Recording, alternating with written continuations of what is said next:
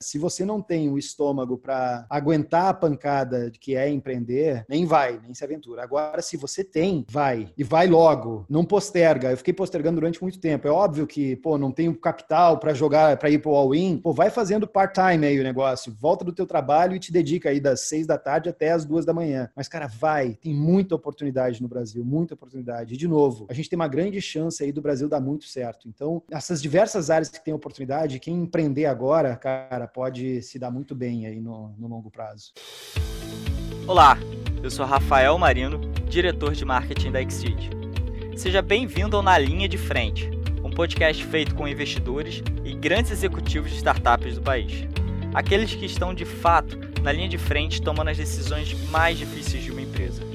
Com muitas dicas e histórias exclusivas, aqui você vai descobrir como fundadores e líderes das maiores startups do Brasil enfrentaram os grandes desafios de crescer uma empresa, como o crescimento inicial, a escalabilidade, a gestão em períodos de crise e principalmente a busca pelo investimento. Esse podcast é produzido pela Exceed, a primeira plataforma de investimentos online em startups do Brasil. Ah, um último detalhe antes da gente começar.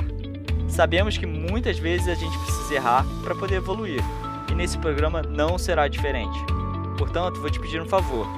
Caso tenha gostado do episódio, vai ser muito legal se puder compartilhar ele no seu Instagram.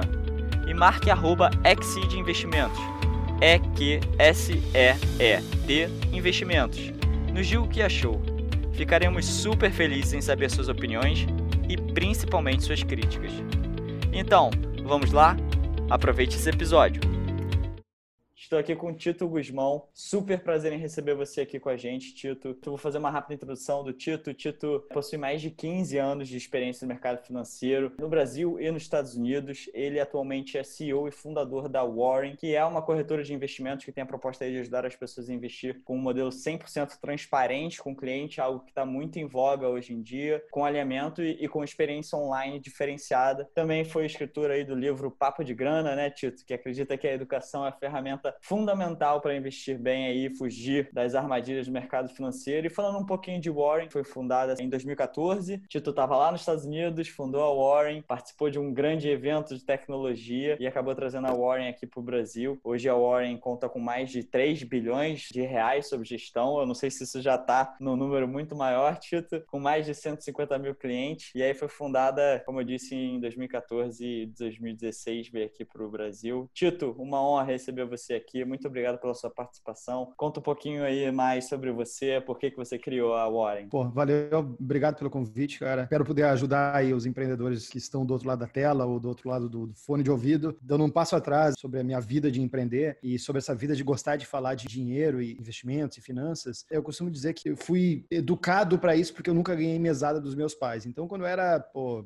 jovem lá, menino, e queria ir na padaria comprar chocolate, tinha que ter, cara, ou lavado o prato em casa, ou cortar a grama. Eu costumo dizer que a minha vida aí de gostar de falar de dinheiro e depois de, de investimentos e depois de empreender surgiu porque desde pequeno eu nunca ganhei mesada dos meus pais. Então, quando eu queria comprar um chocolate lá na padaria, eu tinha que ter lavado o prato em casa para juntar uma graninha lá para ir comprar o tal do chocolate na padaria. E eu, via de regra, comprava, porque eu sou viciado em doce, mas eu já sabia, pô, aquele chocolate lá, ele tinha vindo de um esforço que eu tinha me dedicado para conquistar aquela grana. Então, eu já tive, desde pequeno, um respeito com relação ao dinheiro. E aí, os meus pais me pagavam muito mal e eu fui tentando achar outras formas formas de conseguir dinheiro, vendendo coisa na escola e tal. E aí, com uns 13 anos, mais ou menos, eu abri a minha primeira empresa. Foi uma empresa de importação e exportação. Cara, mentira. Eu comprava coisas do Paraguai e entregava de porta em porta, mas é mais chique falar importação e exportação. Mas eu já gostava muito de tecnologia, então eu tinha criado um website, tinha um estoque infinito de produtos, a pessoa entrava lá nesse site, escolhia o produto que quisesse, eu pô, recebia esse pedido, pegava o bus para o Paraguai na sexta-feira, chegava lá no sábado, comprava as coisas todas, voltava no domingo e entregava de porta em porta. Mas óbvio que não funcionou, porque eu tô com 40 anos agora, então você bota em mais de 20 anos, 25 anos atrás, a internet era discada, as pessoas não compravam as coisas online e tal. Então, já usando palavras modernas, agora eu tive que pivotar o bom e velho panfleto distribuído nas caixinhas de correio, nos apartamentos e tal. Aquilo lá já me deu a base do empreender e me deu a base do olhar como um todo uma empresa, né? Que é como é que você bota preço no produto, como é que você faz marketing, o que, que é fluxo de caixa, o que, que é capital de giro. Então, aquilo ali, pô, cara, foi uma escola super legal, apesar do digital ali não ter funcionado. Mas se você fizer uma análise fria ali do, do que eu tinha inventado, uma página de internet com estoque ilimitado de produtos que você compra online e recebe em casa, pô, eu tinha inventado a Amazon, mas eu não executei com tanta maestria quanto o Jeff Bezos. Mas enfim, aí fui tendo outros empreendimentos, fui empreendendo, tendo outras coisas, e aí ganhava dinheiro empreendendo e tal, e queria investir bem o meu dinheiro. Fui no banco na época para tentar pedir ajuda para investir bem. Na época não ajudavam, e até hoje não seguem não ajudando, 20 anos depois. Aí eu meio que virei, pô, fui estudar por mim mesmo eh, esse mundo de investimentos. E aí acabei virando meio que o guru dos meus amigos com relação a investimentos. Então, pô, tá lá no churrasco com os amigos, sobrou uma grana, a pessoa quer investir, cara, fala com aquele nerd lá que tá lá no canto e só fala de investimento. E aí eu, pô, ainda de forma amadora, fui organizando um clube de investimentos e tal, até que um dia eu gosto muito de música também, eu toco bateria. Aí eu tava com a minha banda lá tocando e o guitarrista falou: Poxa, Tito, conheci uma galera em Porto Alegre e tal, uma empresinha super pequenininha, que os caras só são focados em investimentos, acho que você deveria ir lá bater um papo com eles. E aí eu fui informalmente de jeans e camiseta só para bater um papo, que eu achei que ia ser um papo, cara, sei lá, de cinco minutos, durou duas horas e no final desse papo o CEO lá me convidou para trabalhar junto. E na época eu tinha duas empresas e aí aquele convite meio que foi sem saber o tá bom que eu tava dando, mas porque eu tinha encontrado um monte de gente falando de investimentos e eu era o único até então, eu me senti um ET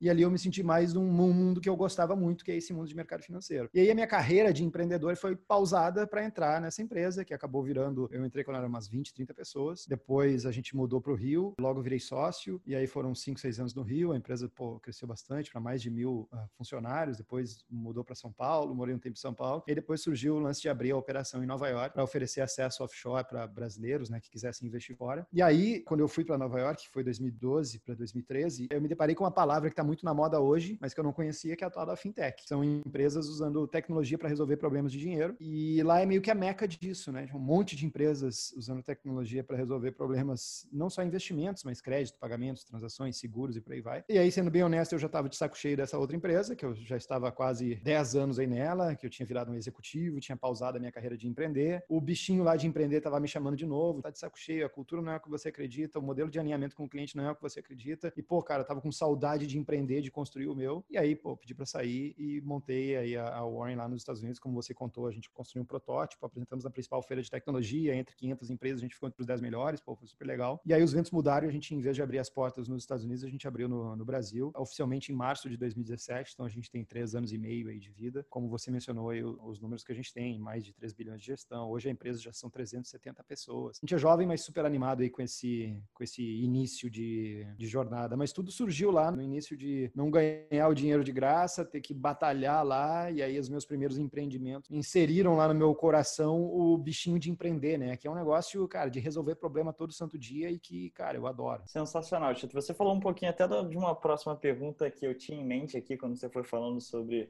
estopar, né, a sua vida empreendedora para entrar para a carreira executiva. E você acha que faz parte de um movimento que eu vejo cada vez maior, principalmente agora com a pandemia. No seu caso era um pouquinho diferente, porque você era empreendedor e foi para a carreira executiva e voltou aí para a carreira de empreendedor. Mas eu acho que você faz parte de um movimento de, de pessoas que se desenvolveram bastante de forma executiva em empresas, cresceram suas empresas e decidiram sair por uma vontade maior, como você falou do bichinho que estava aí dentro, queria empreender, né? E aí você me falou um pouquinho sobre o motivo, né? Que era o que eu tinha curiosidade, que é você não está alinhado com a cultura, você não está alinhado com uma forma como a empresa lidava com o cliente. Quais são as grandes diferenças, né, da, da, desse seu propósito com relação à cultura? Cara, com relação à cultura, é, a gente pode entrar em um papo mais hipster aqui, mas as empresas do mercado financeiro, normalmente a cultura é, é de competição interna, né? De um puxando o tapete do outro, eventualmente porque vai ganhar mais bônus ou vai ganhar mais sociedade e etc. Essa competição, ela, ela inclusive faz com que as empresas cresçam muito rapidamente, entreguem resultados. Isso não vem só do mercado financeiro, mas vem de outras grandes empresas aí que tem essa cultura de, pô, cara, tu sobe no morro lá e aí te empurro, e aí ou você voa, ou se você cair morto, cara, vem outro e sobe no morro, empurra de novo. As empresas crescem bastante assim, mas não é a forma que eu acredito que tem que ser. Eu acredito que o final lá, o tal do IPO, ou um evento de liquidez, ou ganhar o dinheiro, não é o fim da, da jornada.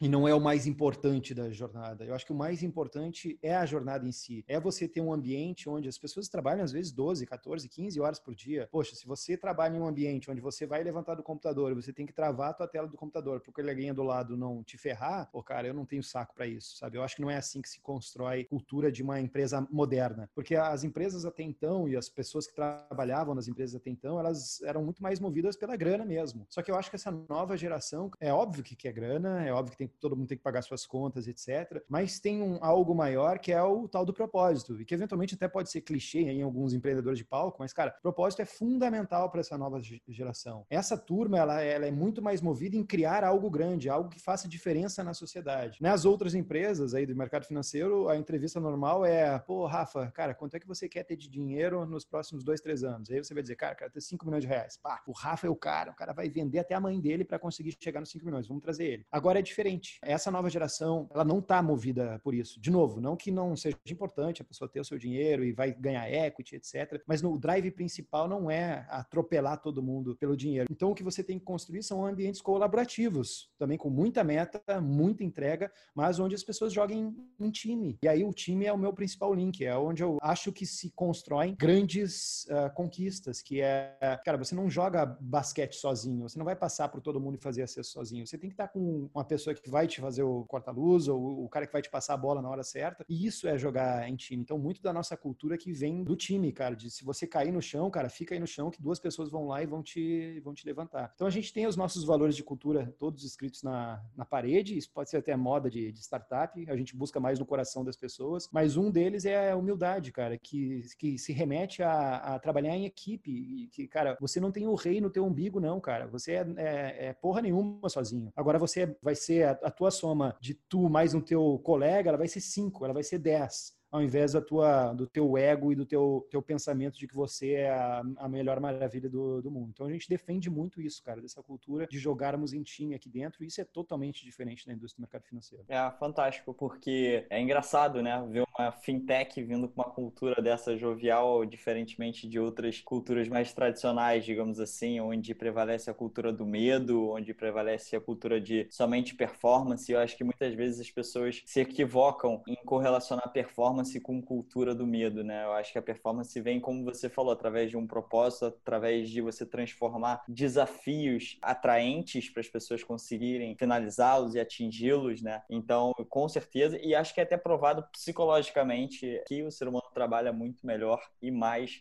por conta de uma causa do que simplesmente grana. E acho que essa nossa nova geração está falando disso muito alto. Tito, queria entrar um pouquinho mais no, no, no, mérito com você sobre investimento, que é o tema que você adora falar. Eu vi aí quase todas as palestras que você deu, que você vinha falando. E você disse que existem basicamente dois principais motivos culturais que fizeram com que o brasileiro não soubesse lidar bem com dinheiro, né? A questão da inflação, que eu acho que vem muito forte, talvez, da superinflação que a gente teve em, na década de 80, 90, e aí, obviamente, isso acho que é passado, né, de alguma forma, através da geração, né, porque as pessoas que passaram por aquilo, de alguma forma, passaram isso para os seus filhos. E, e, a questão da taxa de juros, né? a gente vê que em 99 era 45% e hoje a gente está vivendo uma taxa de juros de 2%, né, então, ou seja, algum tempo que a gente não vive essa superinflação que a gente vinha e a taxa de juros mudou completamente a forma de investir do brasileiro, né. Então, eu acho que a gente pode considerar hoje que o brasileiro, assim como você disse e outras pessoas disseram também, inevitavelmente precisa aprender a investir. A gente tem, né, como você falou também, a estabilidade da moeda, a gente tem um cenário mais positivo, mais estável. E eu queria saber de você, cara, você gosta muito de passar para as pessoas esse senso de urgência em aprender, né? Na sua opinião, o que, que vai acontecer com o brasileiro que vai continuar sendo cabeça dura, não querendo abrir um pouco a cabeça para aprender a como investir o seu dinheiro? O que, que ele está deixando na mesa? Cara, é uma, é uma, pergunta com a matemática fácil de responder. Uh, existe um trilhão de reais investidos na poupança. A poupança, ela paga 70% do tal da Selic, né? Que você mencionou que está em 2% ao ano agora. Então, ela paga 1,4% de rendimento ao ano. A inflação já está em 2,5% ao ano. Quando você uh, olha o teu mundo de investimentos, você tem que sempre olhar o tal do retorno real, que é quanto você ganha acima da inflação. Se você está ganhando 1,4% e a inflação está 2,5%, significa que você está com um retorno negativo de 1%. 1,1%. Então, significa que toda essa turma, esse 1 trilhão de reais que está investindo na poupança, não, não são pessoas que estão com baixa performance. Não, são pessoas que perdem dinheiro todo ano. Então, todas as pessoas que estão escutando agora esse podcast ou esse vídeo no YouTube, que tem dinheiro na poupança, todo o dinheiro investido na poupança está sendo perdido. Então, você está perdendo no final do, do período aí de um ano, agora, ao redor de 1%. E a inflação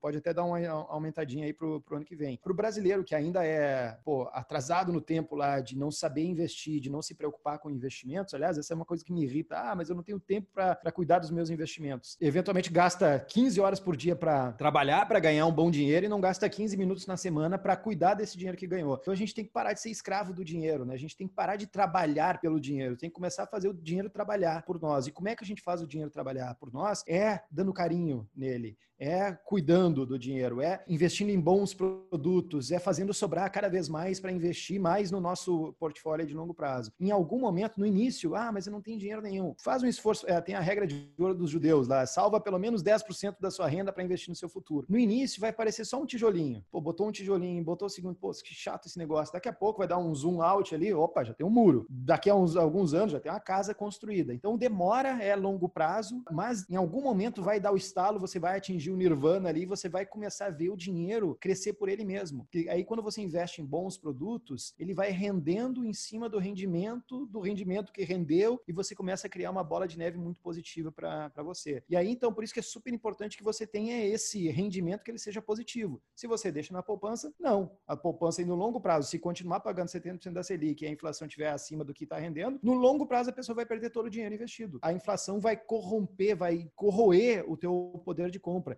A inflação é um bicho escroto, né? Que a gente não vê. Mas o que, que acontece? Se você está lá em janeiro, você tem uma nota de 50 reais, você está comprando essas coisas. E aí lá em dezembro, e você teve uma inflação de 10% nesse ano, na nota de 50 reais ainda está escrito 5 zero. Está escrito 50 reais. Mas a inflação tirou 10% do teu poder de compra. Então aquela nota vale 45. A gente não vê na cara, a gente só vai ver depois, ah, mas agora eu estou comprando menos coisas. Então ele é um bicho escroto, secreto, que come o teu, teu poder de, de compra. Isso nos teus investimentos é ainda mais uh, secreto, porque eventualmente você está acumulando lá a tua poupancinha, mas você não está vendo que aquela tua poupancinha não está mais comprando nada que você comprava antes. Só que você segue acumulando lá. No longo prazo, você não vai acumular nada, porque, de novo, a inflação vai corromper o teu poder de compra. Então, o que eu diria é, gasta um pouquinho de tempo para cuidar da tua versão futura, investindo em bons produtos. E você vai ver que logo essa maquininha do dinheiro trabalhar para você, que se chama juros compostos, que aliás, esses dias eu fiz um webinar, cara, e eu perdi uma aposta, e eu vou ter que fazer a tatuagem, juros compostos no braço. Então eu vou, ainda vou fazer isso, que é, para mim é uma das melhores duas palavras da humanidade. Então esse negócio do dinheiro começar a trabalhar para você, você vai começar a gostar. Uma hora vai dar um clique, tenho certeza que tem, quem está ouvindo aqui, uma hora vai, poxa, mas que legal, realmente, é tipo uma bola de neve mesmo, porque você investiu na segunda, na terça-feira rendeu uma grana, e aí na quarta vai render sobre a grana que você tinha investido na segunda, mais o rendimento que você teve na, na terça-feira, e aí o dinheiro vai começando a trabalhar para você. Então, por favor, não diga isso, ah, eu não tenho tempo para cuidar dos meus investimentos. Quanto mais você usa essa palavra e menos você dedica um pouquinho de tempo, pô, mais dinheiro você vai perder aí no longo prazo por não cuidar agora da tua grana. E só para fazer um complemento, as duas explicações para mim são as boas explicações matemáticas, né, do porquê que o brasileiro não liga, lida bem com o dinheiro. Em 1993 a inflação era 2.500% ao ano. Então fazer planejamento financeiro, cara, esquece como botar no Excel ou alguma coisa, enfim. Eu era dessa época, eu era adolescente, no supermercado tinha as maquininhas de marcar preço, eventualmente, cara, se você corresse muito rápido, dava para comprar uma Coca-Cola 10% mais barato, que o cara tava marcando o preço, pega antes lá, vai no caixa opa, já, tá, já economizou 10%. E a outra explicação é a taxa de juro. Pô, 1999 a taxa de juro era 40% ao ano. Até cinco anos atrás era 14% ao ano. Então agora que a gente está com esse cenário de taxa de juro baixa. Mas para mim tem uma explicação uh, que é mais filosófica, vai, né? Por que, que o brasileiro não é conectado com dinheiro? A gente vive muito a cultura da novela, né? E cara, qual que é a, a o que, que a novela te, te ensina, né? O que, que a novela passa para os brasileiros? Que o, o bandido, ele é o empresário, tá sempre vestido de preto,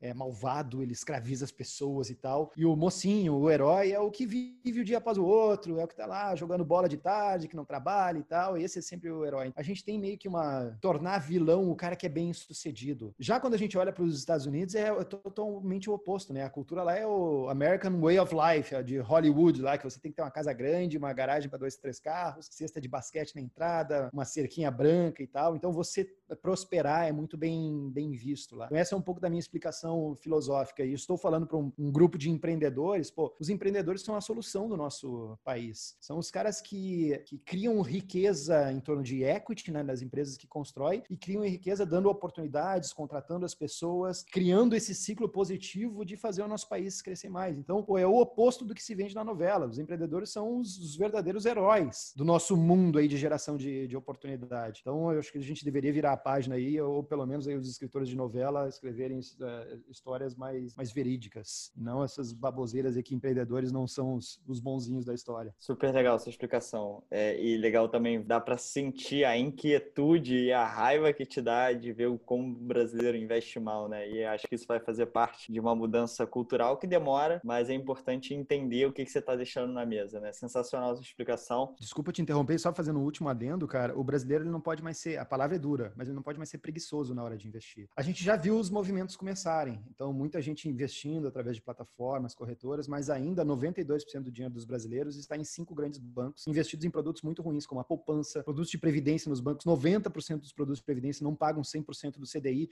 e o CDI está uma merda, né? Está 2% ao ano, então não pagam nem isso. Fundos de investimento, tem diversos fundos de investimento. Os maiores fundos de investimentos do país não batem o CDI de longe, pagam 20% do CDI, 30% do CDI. Ah, mas você concorre a uma torradeira no final do ano. Ah, mas tem a Ana Hickman como garota propaganda. Então os argumentos para você investir são outros. Tem que deixar de ser preguiçoso. A bolsa está com um número super interessante. Agora são 3 milhões de brasileiros, né, investindo em, em ações. Mas se você olhar esse número pelo retrovisor, pô, ano passado eram um milhão de brasileiros. Cara, legal, mais do que dobrou. Mas 3 milhões de brasileiros versus 200 milhões de brasileiros, isso é 1,5%. Nos Estados Unidos, mais de 50% investem em renda variável. Então tem um mundo aí pela frente de brasileiros investir em melhores produtos de, de investimento para ter aposentadorias muito mais tranquilas uh, pela frente. Bacana. E eu queria tocar exatamente nesse ponto que você falou, que eu acho que existe uma onda de, de novas empresas, novas fintechs, que facilitaram muito o acesso a diferentes ativos financeiros, como você falou. Hoje você tem uma gama de produtos e uma facilidade de investimento muito maior do que antigamente e está nascendo cada vez mais fintechs que vêm com essa pegada de, de facilitar de dar acesso. No entanto, eu acho que o dinheiro é uma questão sensível, né? O brasileiro já pensa em dinheiro, já causa aquela dor no cérebro. Entrar numa corretora, ver aquele bando de opção, aquele bando de informação que você não está acostumado, que é difícil de operacionalizar, eu acho que acontece é que muito brasileiro vai para o corretor, né? Porque ele facilita esse caminho. Ele te dá o GPS ali do que, que você tem que investir, do que, que você não tem que investir, o que está indo bem, o que, que não está indo bem. Todo dia manda dicas informações e tudo mais. E aí o brasileiro vai para o corretor, que é o caminho mais fácil, que é o caminho mais simples. E deixa o dinheiro lá e muitas vezes está nem olhando, que é só, só fala para o corretor lá tomar as decisões dá uma olhada aqui, dá uma olhada ali. E acho que isso é, é muito parte do, da média, né? Óbvio que existem muitos brasileiros que, obviamente, olham isso com muito mais rigor. E o que acontece é que esses corretores, assim como você diz, esse assunto está muito em pauta, esses produtos têm correlação com o quanto eles vão receber, né? Ou seja, acaba havendo aí uma questão grande de conflito de interesse, né? Porque se eu te dou um produto para você investir no qual eu estou ganhando mais, a gente começa a entrar e, pô, mas calma aí, será que esse é o melhor produto de fato ou esse é o melhor produto que vai gerar retorno para os corretores que estão indicando, né? Há uma grande discussão. A Warren entra nessa discussão com, com, com a bandeira da transparência, com a bandeira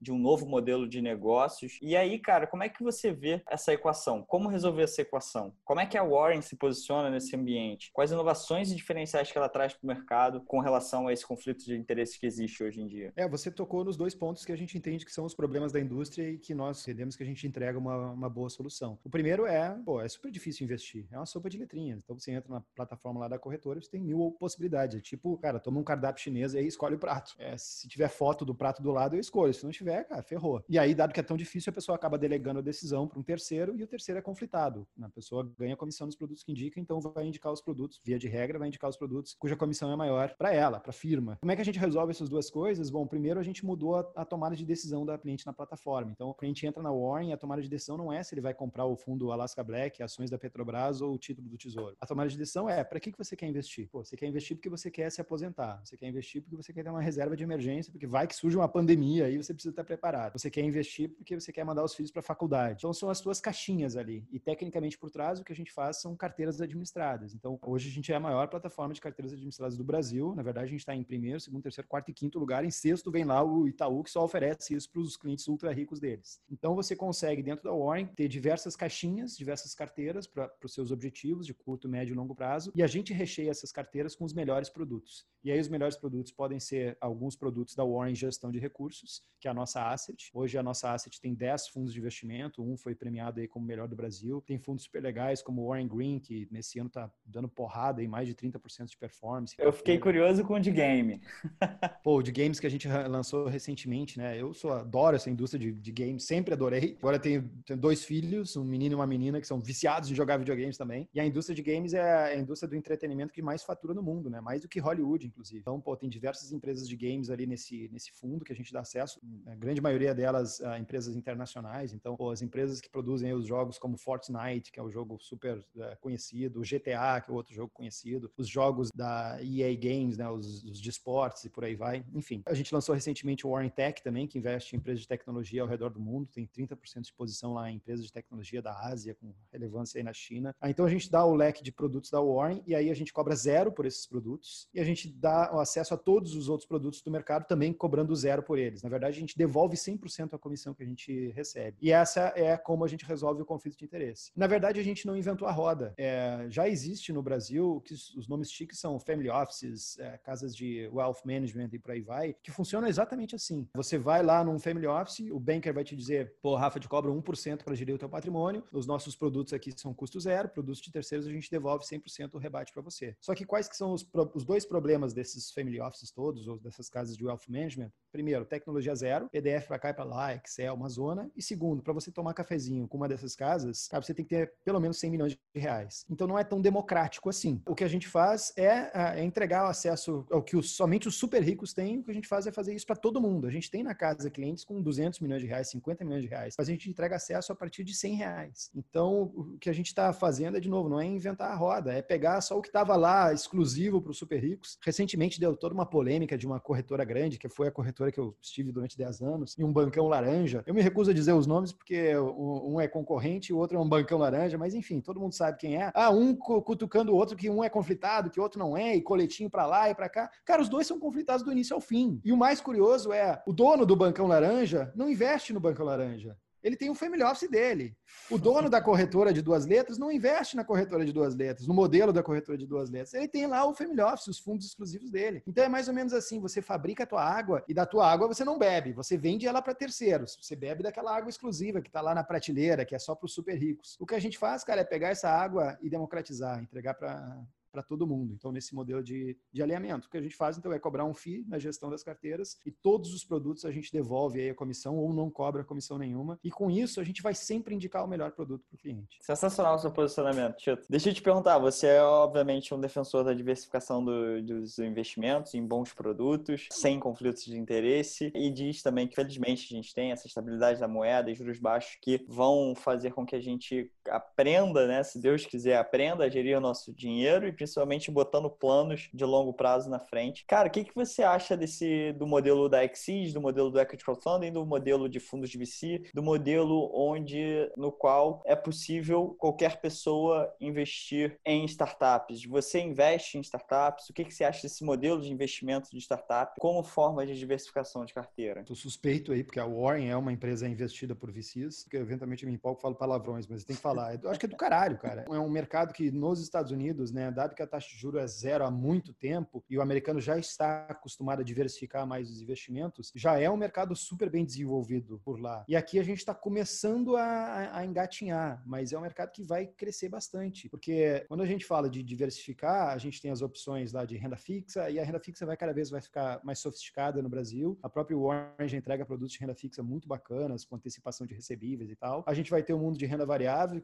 como eu comentei, pô, os brasileiros estão começando a engatinhar e entender o que que investir em empresas listadas em bolsa. E, pô, cara, esse investimento em economia real, em coisas que não estão listadas, pô, vai crescer cada vez mais. Então, é um mundo de, de oportunidades que vai fazer parte ali da diversificação do, do, dos portfólios. Hoje é um mundo que você investir através de um VC, ele é bem exclusivo, né? Então, pô, VCs, eles abrem as portas aí dos fundos deles para principalmente clientes com mais grana. Inclusive, alguns desses family offices conseguem acessos a fundos, como da Casec, que é é a nossa investidora, da Ribbit, etc. Você consegue através desses family offices que dão acesso ali somente aos super ricos. Mas eu acho que isso vai se popularizar. E investir diretamente no modelo que vocês fazem, já através regulados uh, ah, CVM, putz, é sensacional, cara. Cada vez mais vai evoluir. O desafio que vocês têm é, é dois, eu, na minha opinião, é educar as pessoas para essa oportunidade, né, essa mais essa diversificação de carteira e encontrar bons projetos. Porque quando a gente fala que as pessoas são, e aí de novo me metendo aqui, mas pessoas ainda não sabem investir, né? Então tem um trilhão de reais na poupança. Na própria War a gente tem todo um trabalho de educação, de pegar pela mão, de ajudar, de montar as tais carteiras e por aí vai. Eu acho que vocês têm um trabalho tanto quanto ou até eventualmente maior de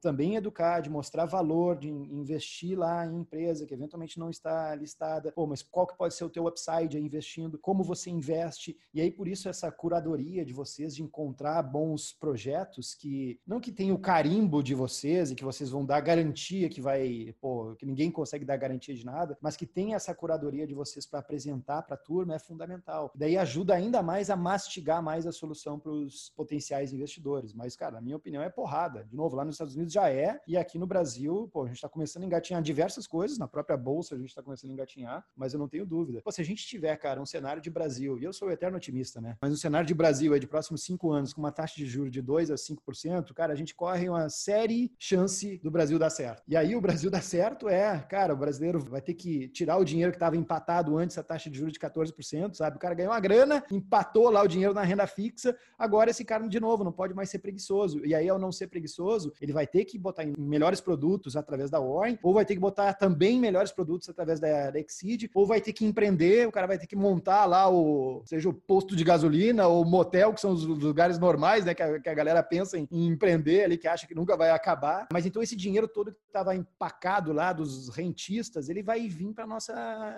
para nosso mundo, cara. Então eu acho que é porrada. Sensacional. Tito, conversamos sobre muita coisa aqui, sobre a sua história de empreendedor, sobre as inovações da Warren, sobre toda a questão cultural de por que, que o brasileiro não lida bem com o investimento, sobre o futuro otimista que você enxerga aí para o Brasil e eu compactuo dessa tua visão. Cara, que livros marcaram aí a sua vida? Eu tenho algumas fases, cara. Alguma fase lá de mercado financeiro do início e depois como eu estava com o executivo lá, muita coisa de mercado financeiro. E aí é óbvio que eu tenho que citar os livros do Warren Buffett como os principais, então mais focado aí para quem está do outro lado da mesa, quiser entender sobre investimentos e o que é investimentos e pensamento de longo prazo, etc. Sobre empreender, tem um clichê, cara, mas que quem não leu precisa ler, que é o, o lado difícil das situações difíceis e que é aquilo ali retrata muito uh, o que é empreender, cara. Para mim tem uma das melhores frases que é, pô, empreender é uma montanha russa de emoções, né? Que você um dia você acha que tá rico, no outro dia você acha que tá quebrado e a falta de sono potencializa as duas sensações. É para mim é isso. E quem não gosta disso não tem que empreender, cara. Porque empreender é, é cara, você tá nessa montanha russa e cara, que sensacional, a gente achou.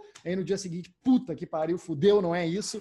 Mas daí você tem a tal da resiliência, que é outra palavra clichê, e você vai e segue e persevera. Obviamente, a resiliência pode se confundir eventualmente com cabeça durice, né? Não é isso, o cara não pode ser cabeça dura, ele tem que ser forte, ele tem que ser maleável e etc. Mas eu acho que empreender é essa arte de ser resolvedor de problemas, de lidar com problemas todo santo dia, cara, eu adoro isso. Se você me convidar, pô, Tito, vamos passar uma semana numa ilha do Caribe tomando caipirinha, cara, no terceiro dia eu já, já cortei os pulsos, cara. Ou a gente tem que arrumar um problema, tipo andar de bug nas dunas e quebrar a perna, e ah, vamos ter que salvar o cara e tal. Senão eu vou, vou ficar extremamente entediado. E empreender é isso. É o tempo inteiro você saber que, que você vai lidar com algum problema em alguma situação que é super difícil e que você vai ter que tomar diversas decisões. E por isso que, de novo, eu tenho que voltar lá pro lance do esporte, né? Que o Michael Jordan tem aquela frase que é muito boa de, pô, errou centenas de milhares de cestas e foi campeão seis vezes. Durante o dia, cara, empreender é o ato de tomar diversas decisões e você vai errar várias delas. E quem sabe eu, eu, a gente está ajudando aqui com esse papo aos empreendedores do outro lado errarem menos, mas eu não tenho dúvida que vão errar pra cacete. E aí você tem que lidar com isso, e você tem que constantemente aprender e tentar de novo e errar mais uma vez e acertar. Por isso esse para mim é, é um ótimo livro aí para quem está pensando em empreender. E depois tem todos aqueles outros de Lean Startup, etc, mas esse aí eu diria que é que é obrigatório. Acho que um outro legal, cara, é, também vai aí pro clichê a arte da guerra, né? O lance de você estar tá preparado ou de conhecer a si mesmo, conhecer o teu inimigo. Se você conhece a si mesmo, conhece o teu inimigo, cara, você vai vencer as batalhas. Se você conhece a si mesmo e não conhece o teu inimigo, o lugar onde você tá, cara, você vai ganhar um e vai perder outro. Se você não conhece a si mesmo, você não tá preparado, não conhece o inimigo, cara, ah, fudeu, você vai quebrar, você vai perder. E conhecer a si mesmo e, e conhecer o teu inimigo também não é sinônimo de, de cara, 100% vitória. Muitas vezes você tem que ter a coragem de, de arriscar e de tentar e de vamos de novo e eventualmente as coisas não vão dar certo e você vai ter que respirar e vai ter que tentar novamente. Uma outra coisa que tá, e aí fugindo do, dos livros, mas que tá aqui na nossa parede como cultura, é o lance da coragem, né? Tem uma frase que é muito boa que esses dias eu vi que o pessimista é o maior dos vagabundos, né? Porque é super fácil ser pessimista. Cara, vai dar